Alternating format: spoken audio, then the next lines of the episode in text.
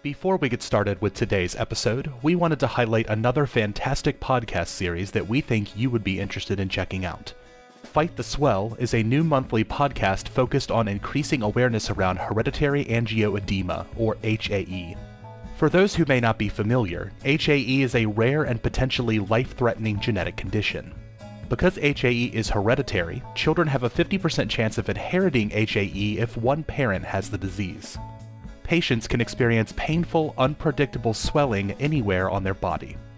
Fight the Swell is hosted by two HAE patients, Zakia and Corey, where in each episode they discuss with a guest what it means to live with HAE and how to navigate life with this difficult disease. If you are living with HAE and have questions about topics such as balancing your work life schedule, exercise, or even just ways to approach discussing HAE with your friends and family, then you should give Fight the Swell a listen. It's a fascinating look at an under-discussed and very rare condition told through the lens of patients who have firsthand experience. The first four episodes of the podcast are now out on YouTube, and you can check them out by searching for HAE Fight the Swell at youtube.com. We'll also put a link to the YouTube playlist for the podcast in the show description for this episode. More episodes are planned and will be uploaded each month. If you're living with HAE, know someone who is, or are even just looking for ways to help support those who are, get in on the conversation with real patients today by searching for HAE Fight the Swell at youtube.com. And now, on with today's show.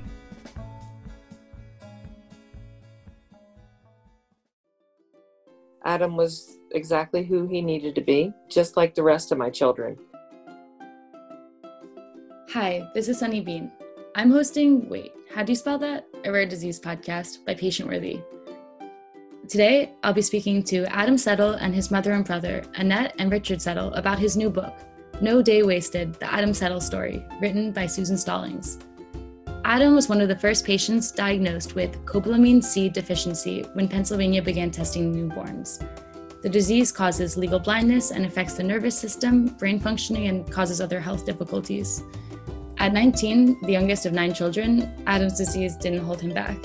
He's an artist, a basketball lover, and beloved friend to all in his community. Adam is an example of how to dive into your passions and not take no for an answer.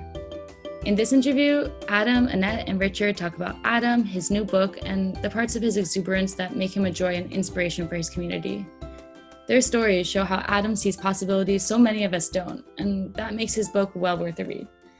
Adam, Richard, Annette, welcome to the show. Adam, why don't you get us started? When did you first decide to write your book with Susan, and when did you actually get started? Well, it was probably about three years ago that felt like it was time to inspire people not to waste a day through my stories. Yeah, so what was the process of writing the book like with this author? Or all of you, probably? It was, it was a fa- it was a joint effort. The way that it went was she figured out that she wanted to help me with this book, and I came up with an idea of bringing different people that I have impacted to her, where she could help tell their part of the book. So it's like short short stories mm-hmm. but are really good. It turned out much better than we ever thought it was going to. Susan had only written one other book, wow. and, and and she was doing this because she wanted to do something different. What did you feel like the message of the book was in the end? Well, I feel like Susan Stallings did a really good job of capturing a lot of different places Adam's been, different people he's impacted from um, teachers to aid helpers to people at the coffee shop or athletic directors, uh, the bus driver. So I think the book did a really good job of not just focusing on like a specific area of Adam's life, but just how he's touched and impacted a lot of people throughout the whole community. Mm. Took the words right out of my mouth. and what is your community like? Is it a small town or? Sort of small. Like it, I'd say it's a medium town, but in a small. It feels like a small town, but it's probably has about 25, 3,000 people. So Dils- Dillsburg's a, a, pretty small town compared to the rest of the cities around us and towns around us.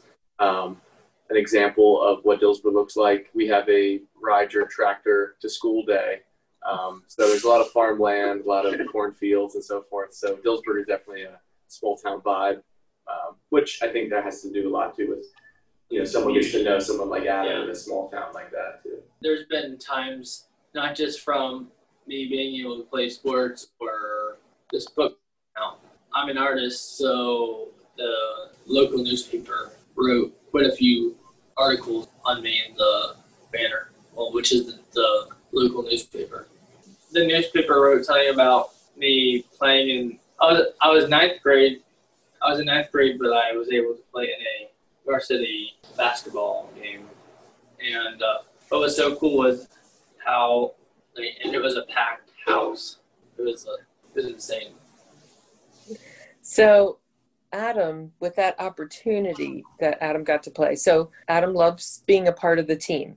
And so, because he's legally blind and he can only see one side at a time, he obviously couldn't play sports on a regular basis and so forth. And no one ever took pity on Adam or shunned him, or um, they always were looking for ways to include him and and actually one of the teachers at the school at Northern High School in Dillsburg said that with Adam playing that game, that basketball game, it drew all kinds of kids together. They made t-shirts, they did posters, they all rallied together. So you're talking, you know, the the 4-H kids and the popular kids and just a whole mix and so grateful and just couldn't believe here just adam's going to play a basketball game and all of a sudden all these kids are just so excited and working together you know. This guy's been trying for years and years. Come on guys work together. Oh no you know you're in that group and you're in that group. And and there was there was it was just like there were no barriers. And um I, I just thought that was that was amazing. That was that was a gift, and it was very noted. And um, They called it at the Adam Settlement, the light up sign in front of the school. the Adam Settlement, and so pretty much everyone in Dillsburg knew about it the week leading up to the game. So that was cool how people from all the way upstairs came to the game, people on the middle floor and the bottom floor. and he made the shot. He made the shot, and the TV station was there. Yeah, I was mic'd up. I was mic'd up to the uh, to the camera during the first shot. And Mhm. so, what are things that your peers have done that have helped you um, growing up? That sounds like a good one. I think one thing, um, whether it was in the community or whether it was um, at school, for instance, um, whether it was football team or basketball, they allowed him to get involved no Yeah. matter even though he couldn't play sports or he really didn't know much about the sport. He wasn't able to really coach them. He wasn't really able to you know offer much as far as like a presence on the team um, in regards to like playing. But they were always you know love to have him there for a pregame prayer or a halftime prep talk or um, or, or just even uh, just being there on the on the on the sideline in general and just hitting people on the head on their helmet or something or you know patting them on the back. So I think just allowing him to be there, um, even though it would be easy to just be like, well, we don't really think there's anything that you could offer as far as like to the team. I think just your presence and your you know your joy and your laughter. Uh, I think that's what they enjoyed, and that even not just in like the school, but I think Oh, that like yeah, something I just thought of what was that? was during it was a football practice. One of the coaches, I went um, to grab a sip of water, and I sprayed one of the coaches during the. so this is actually I was playing football at the time, and Adam was coming to practice and was helping out, and um, mostly just moving water around the different stations. People got water throughout the day because it was about in August or uh, September, And pretty much did whatever I could do to help. and one of the water jugs has different um, hoses that come off, and you you hold down the one button as you're drinking, and uh, you shoot it into your helmet and your mouth. And Adam, obviously being blind, um, can't really see where the water's going. And so he just immediately turns it on and shoots Yeah. one of the head coaches like straight in the face. That's in the book. Yeah, that's dir- directly in the book. And this is a very large, intimidating black guy. man that is just yelling. so it's you know people like that. The a you don't good thing he loves Adam. Yeah, it's a good excuse. Yeah, good, good thing he loves me. So much people that don't always see laughing or smiling, you know, which you would in that moment. So that was cool. Yeah. Yeah. Not everyone can get away with that, so it's nice to be able to be one. Exactly.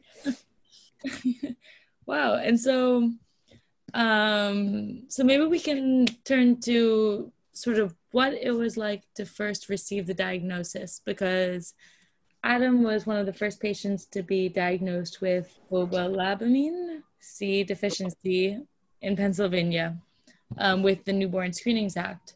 So, what was receiving the diagnosis in that way like?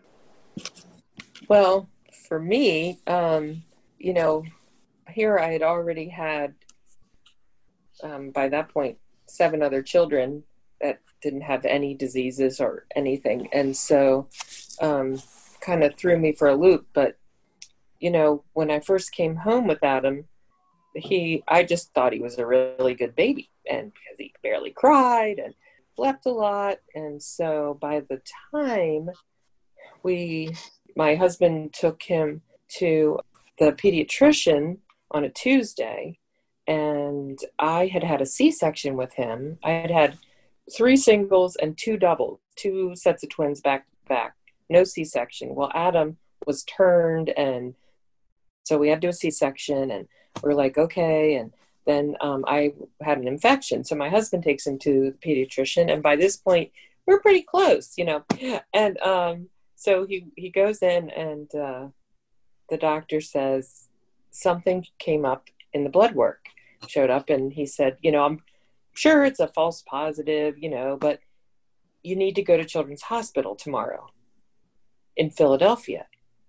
And he comes home and he says to me you know we well i have seven other children. And um and the oldest at the time was Amanda was like 12 or 13 and then down from there. So um, anyway, we scrambled and Chris, Chris Ryder, the doctor, called me that evening and he said, I said, Chris, tomorrow is the day before Thanksgiving. Is there any way we can wait through the weekend? And he said, he might not be here after the weekend. And so by the time the next day we went to CHOP, and by three o'clock they admitted him, and um, I had not been able to wake him up to eat. He barely had anything, so he was toxic. And so um, he was in the intensive care, and they have like these different um, levels of intensive care, and uh, he was in the highest one. And so anyway, they um, we ended up with three doctors, metabolic doctors, you know, standing over him and saying that they they were pretty sure he had this rare disease, and that they were going to take some tests to be absolutely sure. And and they even took a biopsy of his skin and sent it to Canada. Um, so anyway, it was, um, and they said you know it, he could have this and this a whole list of things and but you know I, when i was pregnant with him in our in our house we have all these windows uh, big windows and my husband designed it. And so i remember being pregnant with him and i looked out the window in the kitchen and what went through my mind was what if he can't see? And and i was like it'll be okay. Never dreaming that he would be legally blind. And so, you know, there was so much at the time, was barely anything you could read about on the internet. And even, you know, almost 21 years ago, the communication was nothing like it is now, obviously. And so, so yeah, it, it was just all this, what is it, territory un, undiscovered uh, whatever. You know what I'm saying? Um, Charter territory. Yeah. Um, so this question's for Annette. The book described a household that was open and full of life, and many of the readers commented on this.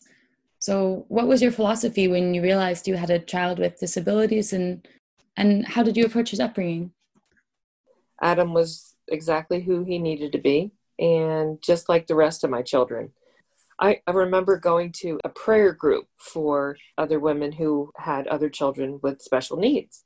And the first time I walked in, I looked at the women and I said, Look, I said, all my children have special needs. Some are just more obvious than others.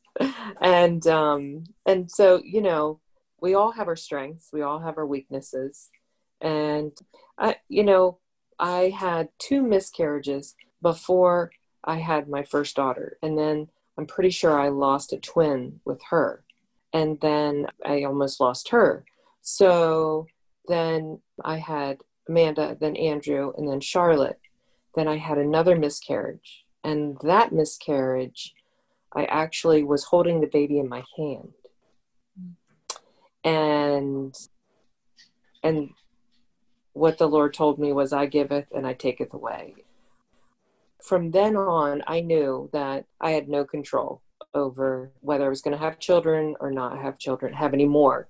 And the next month, I got pregnant with twins, and then another set of twins, and then Adam. And so God knew the desire of my heart, and I, I truly was like, you know, we'll we'll take whatever, and and we'll we'll be grateful and we'll work with it and we did and we we continue to to navigate his disease his limitations but also really encourage his strengths his artwork and and his siblings are you know like i said they're you can do it adam they never coddled him oh poor little adam you know no it was and i think that was the best thing they ever did and my mother-in-law would say Adam was born into the right family.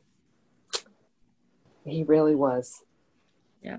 And with a whole fleet of siblings to help. Yeah. Mm-hmm. Oh, and so what did each of you learn from Adam? Hmm. Richie?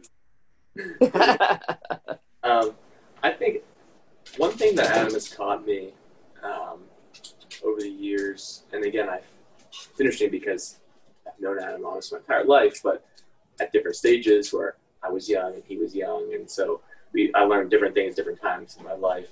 Um, early on, just the the ability to not be embarrassed, um, to be ashamed who you are, and um, different times like you know you're going in your high school or middle school and so forth. I mean, I had my younger brother with me who wasn't afraid to do anything or say anything or in front of anybody. And so obviously there's different times in your life where you're you're trying to figure out who you are and your status and all this stuff, and you're just you're battling with things that teenagers didn't deal with. And so uh, I think Adam, you know, teaches has taught other many other people, but also myself, just the importance of you know being bold and courageous, not being fearful.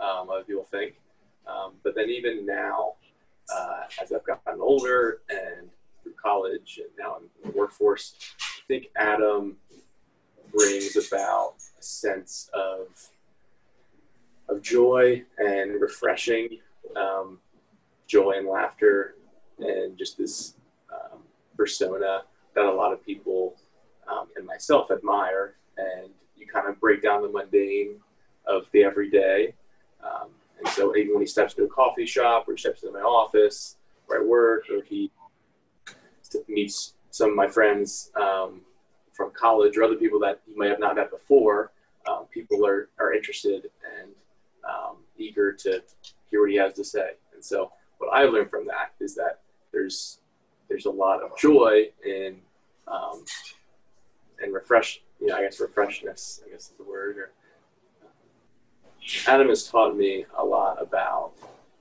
in my older life, I've learned a lot about Adam's ability to to say yes and the importance of stay, you know saying yes, even though you might not have all the answers or you might not have even the ability to some extent to do everything that you might think you need. to complete that task in front of you or that goal that you have. Um, and a lot of times, you know, on paper, he doesn't.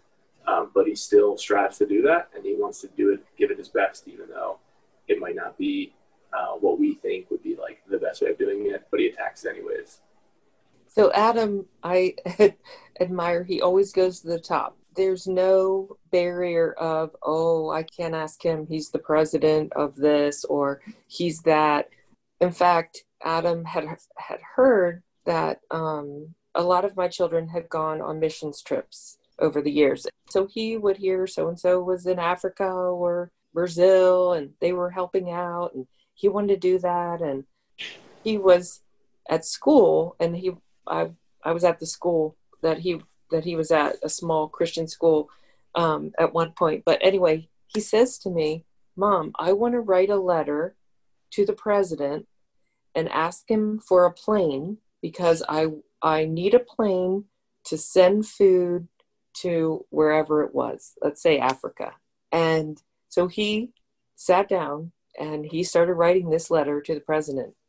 And I just thought, yeah, why not? What's the worst that can happen? No. you know, and and so he really has taught me just ask. Just ask.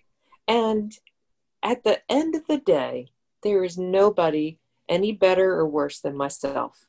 I'm just I'm just another human being trying to do the best I can, try to love others, and that's exactly, you know, there's that I I love about him just just go up to anyone anywhere and uh, if he has a question he'll ask him you know it just doesn't matter so so he he'll he'll call one of the pastors and he'll text him hey let's have lunch um and and so you know they have lunch he'll um just you know people that he's met around the world around the world africa he went to africa you know we went to italy and all these different places in the Middle East, and he made friends in the Middle East. And he'll call them. If God lays them on his heart and his mind, he'll call them. And that just, people love that. You know, everyone wants to be remembered and known, you know. Um, you know, the, the old show, the Cheers, you know, they, you walked in and they say, Norm. There's something about with people saying your name.